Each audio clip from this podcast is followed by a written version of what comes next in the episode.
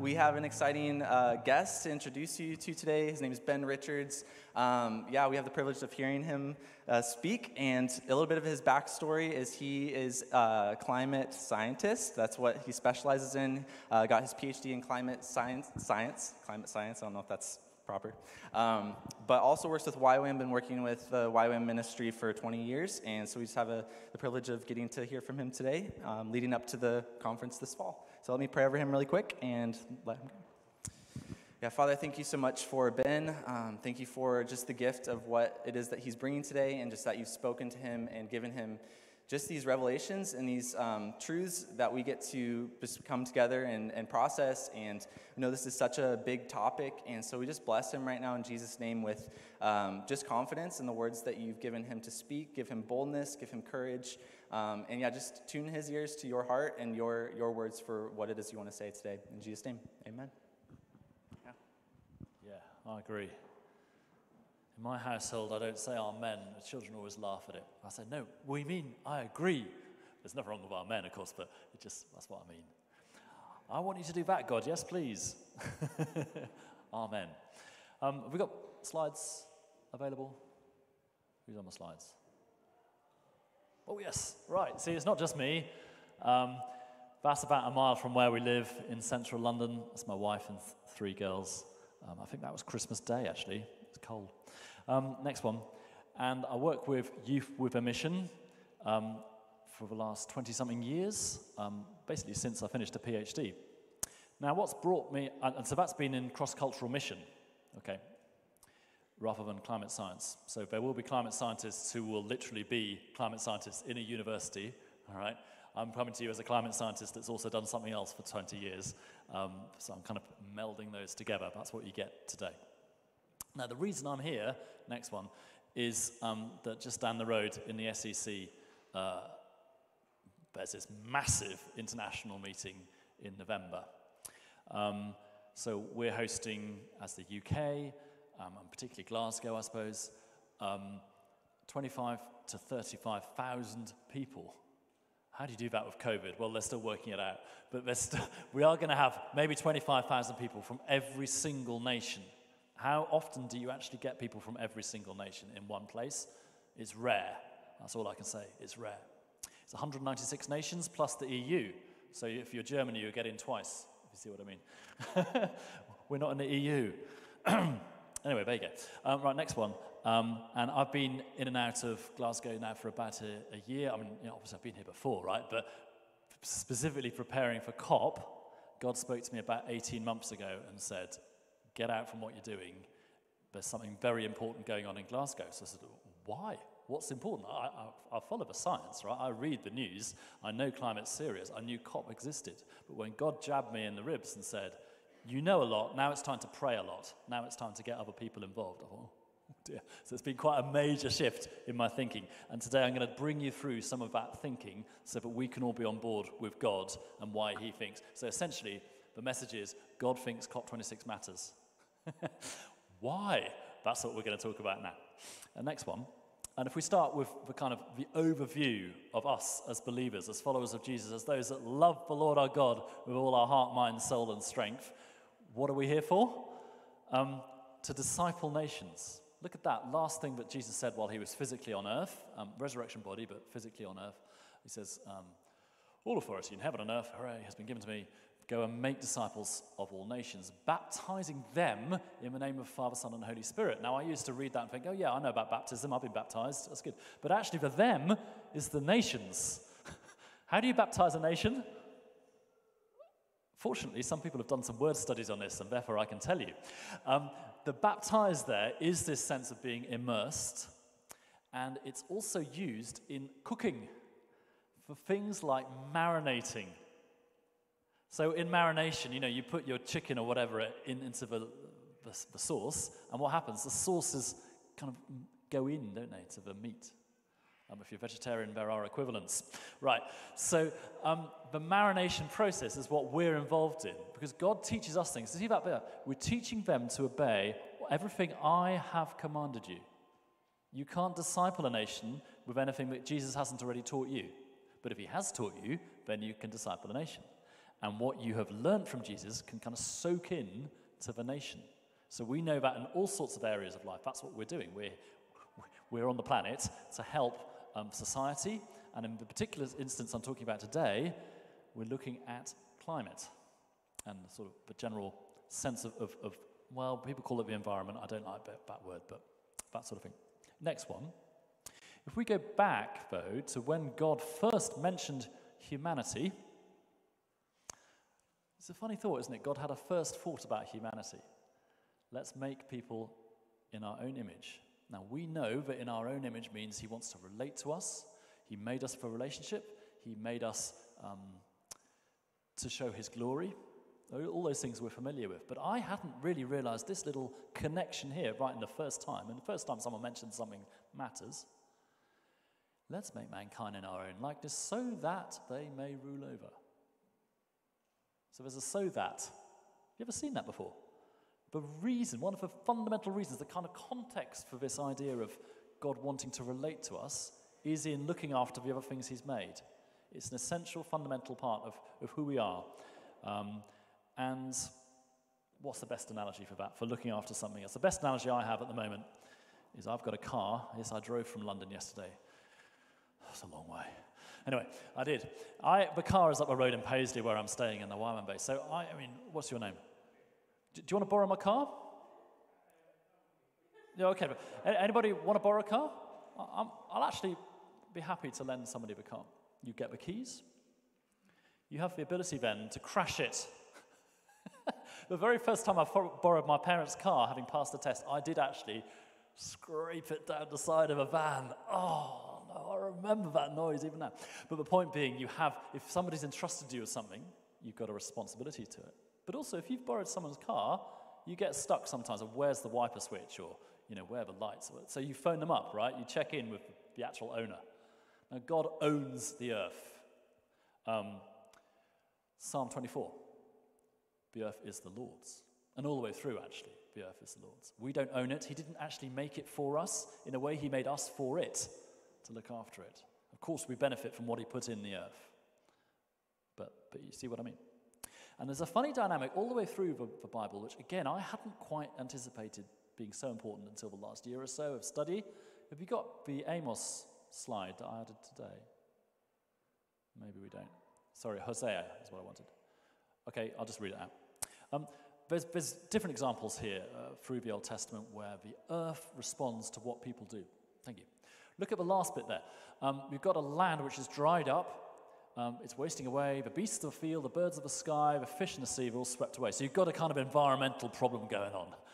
But this time, there's a diagnosis in these verses. So go back. Why has that happened? No faithfulness, no love, no acknowledgement of God in the land, cursing, lying, murder, stealing, adultery. Oh, what nightmare. Bloodshed. So it's as if, because of those sins, the physical earth is responding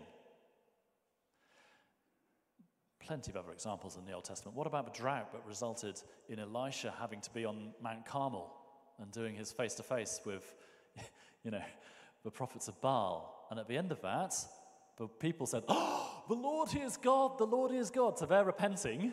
They're saying, Oops, we've made a mistake. And what does the land respond with? A downpour. All right? So you see that, that somehow there is a response from the earth. How about um, Genesis? Oh, where are we? The first, the first murder, anyway, very early in Genesis. What does God say after that murder? The blood of your brother is crying out from the ground. Now, those of us that do prayer walking and things, you can sometimes sense that there's been an evil in a particular part of the world or a particular bit you're walking through. I happen to notice, crossing the border into Scotland, there's a different sense from England. Thank God for that. I'm fed up with it. Oh. I, okay, I acknowledge, right, I'm a posh sounding guy from London, and I know what that means for some people who are not in London. Not just Scotland, but, you know, the north of England, or, you know, it's just.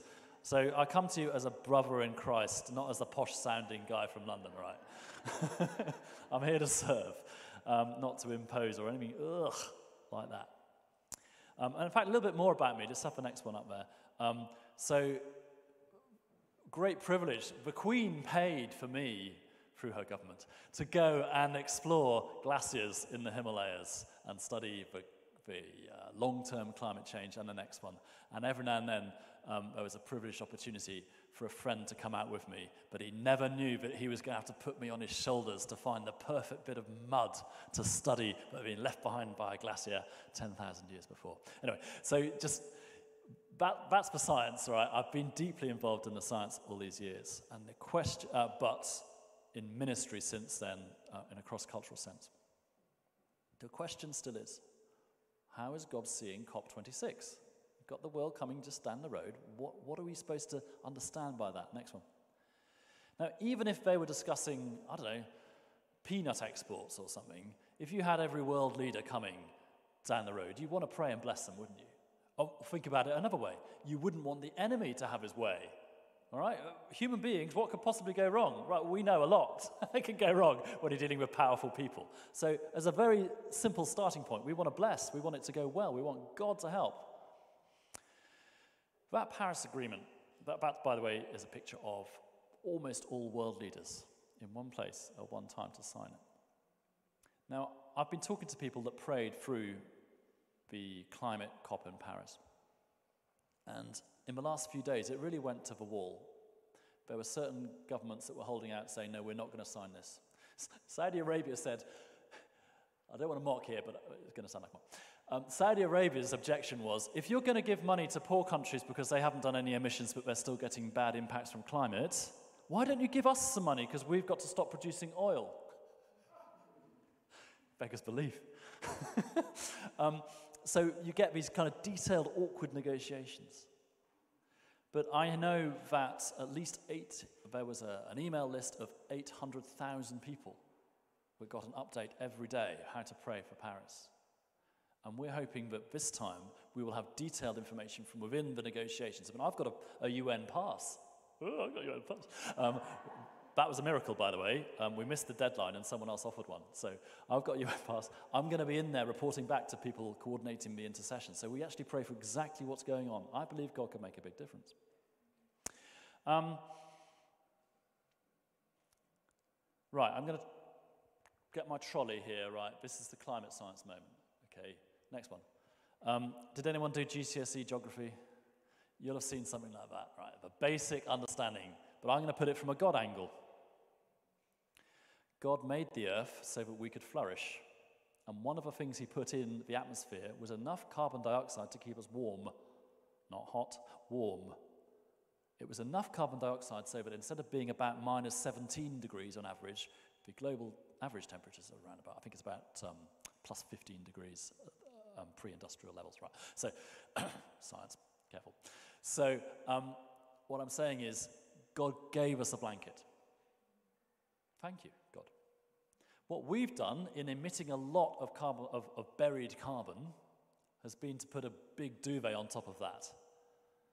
The Earth is now running a, a fever. Um, it's, it's, not, it's not happy. Now, rather than go into great details about that process, I'm going to talk about why we have relied on a stable climate for all of our lifetime. The last few years, it's not so stable. Next one. Um, and as an example, let's just go to the hated city across the way, Edinburgh. I don't know, I'm sure we all love Edinburgh. Um, so, yeah, they did have an intense rainstorm in July.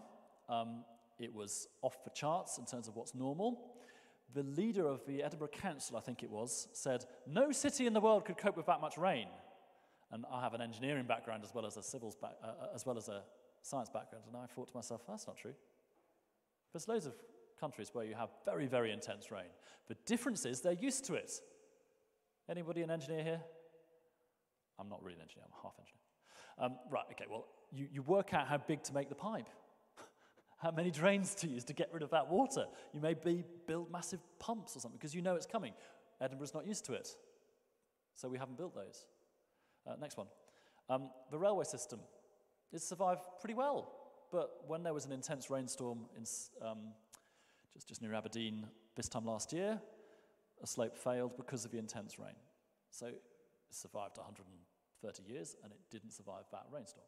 So we're talking about extreme weather, things which have been normal, sorry, things which have been extremely rare and now quite common, unfortunately. Let's go to the next one.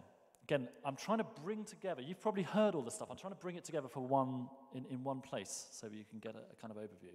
That's, that's what I'm here for. Um, go to California. Um, these are the areas burnt. Um, so can you see that black bit, which is the, the first 70 years of the 20th century? That much was burnt. Okay, then in the first 19 years of this century, about half as much again. And then last year, a huge amount, a whole third more. Uh, they've just got control of the second biggest fire ever, so that would be added to, you know, to, to the big red wedge there. I'm just trying to say, we're not in normal territory. Things have shifted significantly. But those were first world examples. Let's have the next one. This is um, a part of the world I've been to uh, 28 times now, Pakistan. Um, great privilege to go to these dear people and, and minister to them and, and, bring some unity. Go to the next one, actually. Um, so sometimes I get interviewed about climate and how Muslims and Christians can get on with each other and things like that. That's a, a privileged moment. Just go back again to the Sindh one. Um, this is a part of the world where it gets to the 40s in the summer, and it's hard work, but it's a very, very fruitful land. In recent years, it's gone over 50 several times. And, well, it might go over about 52 in the next couple of years. So what? Well, it's hot, it's not very nice. But actually, the human body cannot survive very high temperatures. It depends on humidity. We all know that if we were stuck in an oven, we'd, we'd be in trouble, right? But just dial that back to a 51, 52 degrees. You sweat out as much as you possibly can. Maybe you've got a fan on you to help evaporate that. You get to a point where the human body gets just too hot and your organs start shutting down. It's called the wet bulb temperature. You can look it up if you want. um, bizarrely, I was talking to a civil servant friend of mine who was working on Syria, and she was looking at the wet bulb temperature for Syrian refugees and saying it's quite close in some of the camps to where it becomes unsurvivable. Let's just go to the next one. Um, the next the map. Right, now I'm going to talk you through this map. This is the best example I have of um, the kind of changes we're talking about if we don't make big correct decisions um, in Glasgow or if we fail that, then very quickly afterwards. So just, just, just bear with me while I explain this. Um, the black dots are areas where currently the average annual temperature is 29 degrees. So as you can see, it's not much of a world, right? It's, a, it's basically parts of the Sahara um, and that sort of thing. You've got some very hardy tribesmen, the Fulani tribesmen, who we can all reach with the gospel. They have their camels, they have their goats, they survive just. But there's not many people. now, if you work out what happens with the currently uh, growing emissions of the world, called business as usual scenario, and you don't do anything to reduce emissions, then by 2070, you can predict how much of the world will be enjoying 29 degrees as an average temperature. And it's a shocking area. It's the whole area which is uh, dark brown on that. It's actually hashed um, black lines, but you probably are seeing it as dark brown. Just take that in for a moment. This is a condition where without air conditioning, you really can't farm. You can't, you can't expect things to grow properly like they have done. You can't expect to be able to do a normal job without air conditioning. So that's certainly Pakistan, I just mentioned, whole chunks of India, an awful lot of the Amazon rainforest, which by then would no longer be rainforest, Indonesia, in that paper, it was a major paper for Proceedings of National Academy of Sciences, so that's the, a major American journal. They said under those conditions, 3.6 billion people would be under this environment. That is not the world we're used to. That's something we really don't want to have happen. Um, on to the next one. Um, Anybody familiar with this map, the 1040 window? Where they, they mapped out the areas which were least reached with the gospel, which also happened to be areas of greatest poverty. And that really does coincide, doesn't it, with what we saw before. So these are some of the neediest parts of the world. And if we care about our neighbor, and who is our neighbor? Well, somebody that's not the same as us because they're a Samaritan, right? Somebody we maybe don't know. The Samaritan helped that man, yeah? He didn't even know. So, anybody in the world we should be caring about under God. Um, yeah, so that scenario is what we would be facing unless we make serious changes. I hope this is helpful, to kind of bring it together. I'm talking to you as somebody who's faced, like we all have, difficulties in life which God's got me out of. Can you think of 101 examples? right? I was saved in a situation where people, I was in Pakistan and it was the first Gulf War, and people were threatening to kill us because we had white faces and they were, you know, they didn't like it. And we used to pray, and God would rescue us from nightmare situations. We did have also an escape plan, right? We were ready. But I'm just saying that to say, although this looks horrific, God is used to rescuing people. And I think if we can switch on our faith here and say, okay, that looks difficult, what's the way out of this? Let's just, next one. Um, we all know, by the way, that the climate changes, all right? Um, yes, you can make fun films about it. I'm the next one. Um, but the point is, in the last, next, the last 10,000 years, we've had a very, very stable climate, which is that long period, and then suddenly it's gone up. So during that time, we've been used to things being stable. And so, what the seriousness of the climate situation is the suddenness of the change.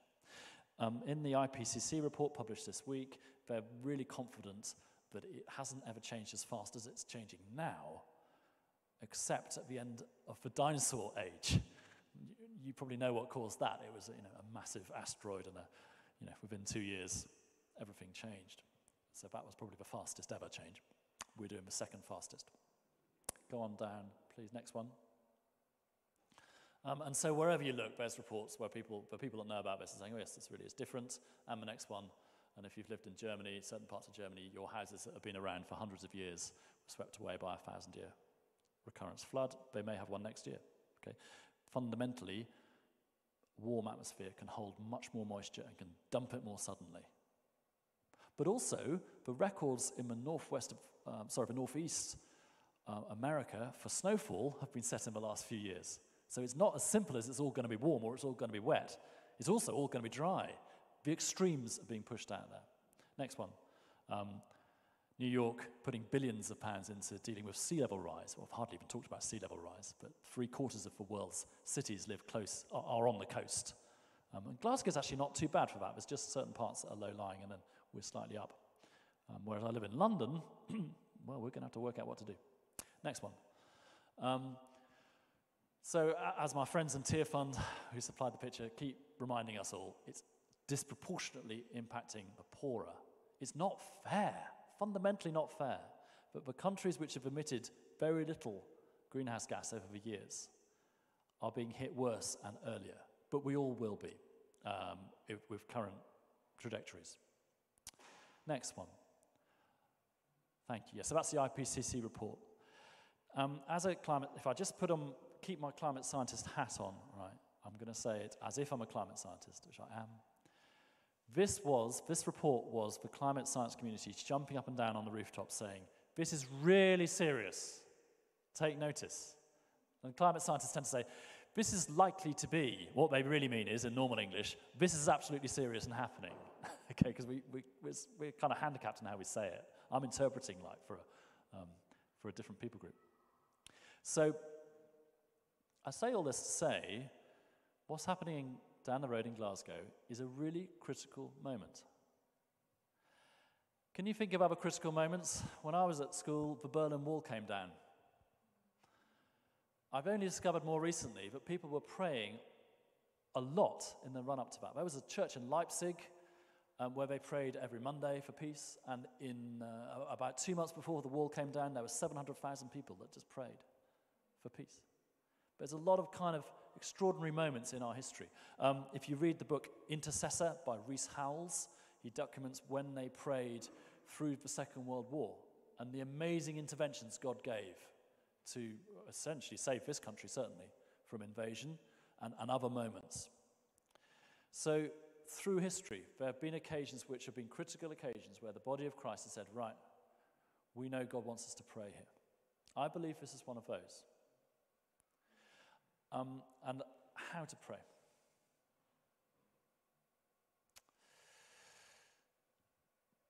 Fundamentally, the problem has been caused by sin. But what is the sin? Well, there's a whole load of different things.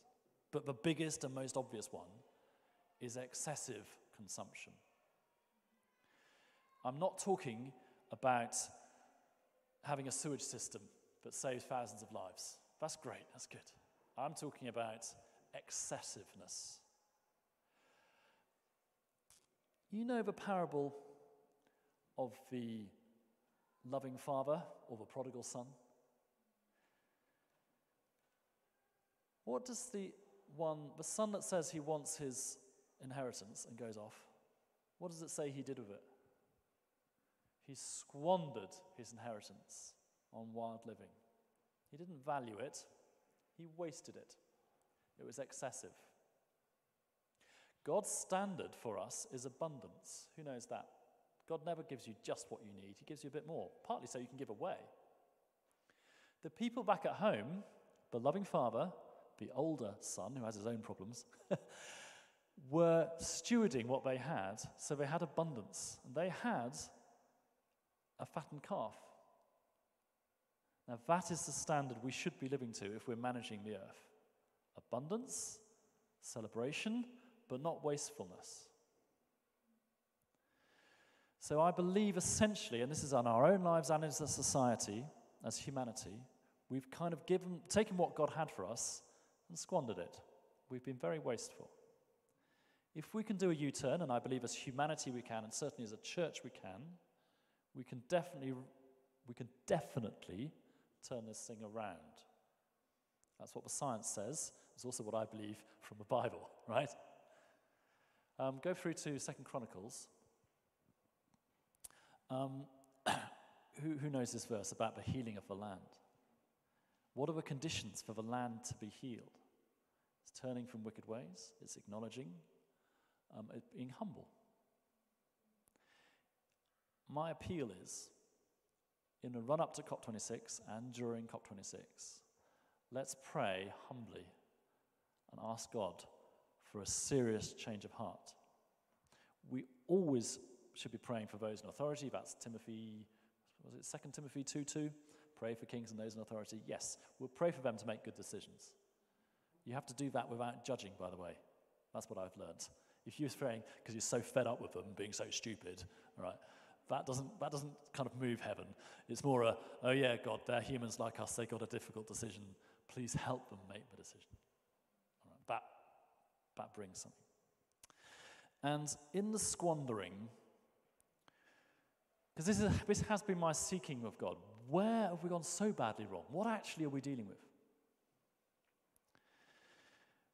There's been a lot of careful misinformation, disinformation, that's where you deliberately put out wrong information, by actors in the fossil fuel industry. And by the way, I'm grateful for those in the fossil fuel industry for helping humanity develop and all that. We, we couldn't be anywhere without that. Um, but can you go two up, please, to the Exxon scientist? Um, just about, yeah, thank you. Um, Exxon, a big oil company, had the best climate scientists in the world in the 70s. Um, they had worked out that if they keep emitting lots of carbon dioxide, it's going to damage the planet. And they, their predictions actually are very close to what the current predictions are. The basic science is the same. And they said, we're going to have to change our business model. And for a few years, it looked like they would. But by the late 80s, the powers that be in those companies said to themselves, no, we're going to keep making money the way we know how. And they started to put out misinformation. The fundamental approach was the science isn't settled. Let's wait till it's settled. Which, incidentally, is exactly the same thing that the tobacco industry had done 10, 20 years before. So it introduced an element of doubt which wasn't in the science. And I believe that effectively delayed good action by about 30 years. So when I was doing my PhD in the 90s, it was clear to us that climate change was happening, it was serious, and at that point we could have changed things without too much harm. There was a report, the Stern report, in the late 90s that said, um, with I think it was 2% of GDP every year, we could adapt to avoid this problem. We missed it. And we missed it because of this deliberate misinformation. Um, to put this another way, the first, first time the IPCC reported, that's the UN gathering of, of scientists, was 1990. It said, uh, in, in, scientific language, it said, oh, you know, there's, what was the word? It's very likely that humans are causing it. What they meant was, it, it's happening. So we really knew, and all governments signed off on that. Since 1990, we've emitted fully half of the total emissions. So let's just put this another way. Since we knew it, we've doubled the problem. Just think about this from a moral point of view, for the whole of humanity. I'm not talking about any individual here. So if that's how much our total emissions are, that was where we were in 1990. We doubled it since we knew. It almost makes me cry with the stupidity. But hey, we're humans. We know we do stupid things. We know that greed is a powerful thing. I have every sympathy, not every sympathy, I have some sympathy with those people that made those commercial decisions, even though I think it was a serious human, human problem. So asking for mercy is the right thing. Humbling ourselves is the right thing. And asking God for a way around is the right thing. So, will you join us? Will you do something to pray through COP, before and through COP, that the best possible reaction happens at that time? That a U turn by humanity is possible. That will bring a response from the earth. I don't know what the response will be, so do you see that there's like parallel? You can see it from a scientific point of view that you have to reduce emissions, but you also know there's a moral response from the planet if we get that right. Both are real.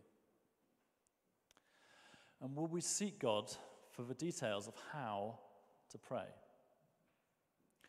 We've got this great privilege. We love it. We love it being um, children of God, being servants of the King being invited into the throne room, being a royal priesthood. We're not normal humans, if I put it that way. It's a dangerous thing to say, isn't it? But you know what I mean. I'm a child of God. My child of Godness is more displayed now than a month ago because God's dealt with two things significantly and probably a few others in, in that month. Same for all of us. Can you go to the Romans 8? Um, the way that we as children of God show what the kingdom is, we're kind of displaying what the new king is like, aren't we, in everything we do, but including in how we steward and look after what God's entrusted with us. And creation is waiting, see that? Creation waits in eager expectation. It's, the, the word is um, on the edge of a, of a precipice, on the edge of your seat, kind of desperate keenness for the, for the children of God to be revealed. Of course, that happens when Jesus comes again, but like everything else, it's now and then. So we get the foretaste of it now. If we, as the children of God, develop that and, exemplify our King, then creation will respond and be liberated from its bondage to decay to the extent it can in, in this stage. Do you see that? There's things that we can do which will change it. We're unusual position, unusually positioned. And as the city of Glasgow, I think there's an unusual opportunity to welcome and bless as well. Okay, there's more. You can imagine there's more. I'm going to hold it there. On Wednesday evening in the South Side, I'm talking in quite a lot more detail about the science and about how to pray. And I'll be joined by a, colleague from YWAM who we've been exploring it together. Um, so that's open to anybody, um, not just Rehope, but, but to any other church to put that out there. Um, and, um, and we'll be exploring that together and, and actually starting to pray a bit as well. So thank you very much.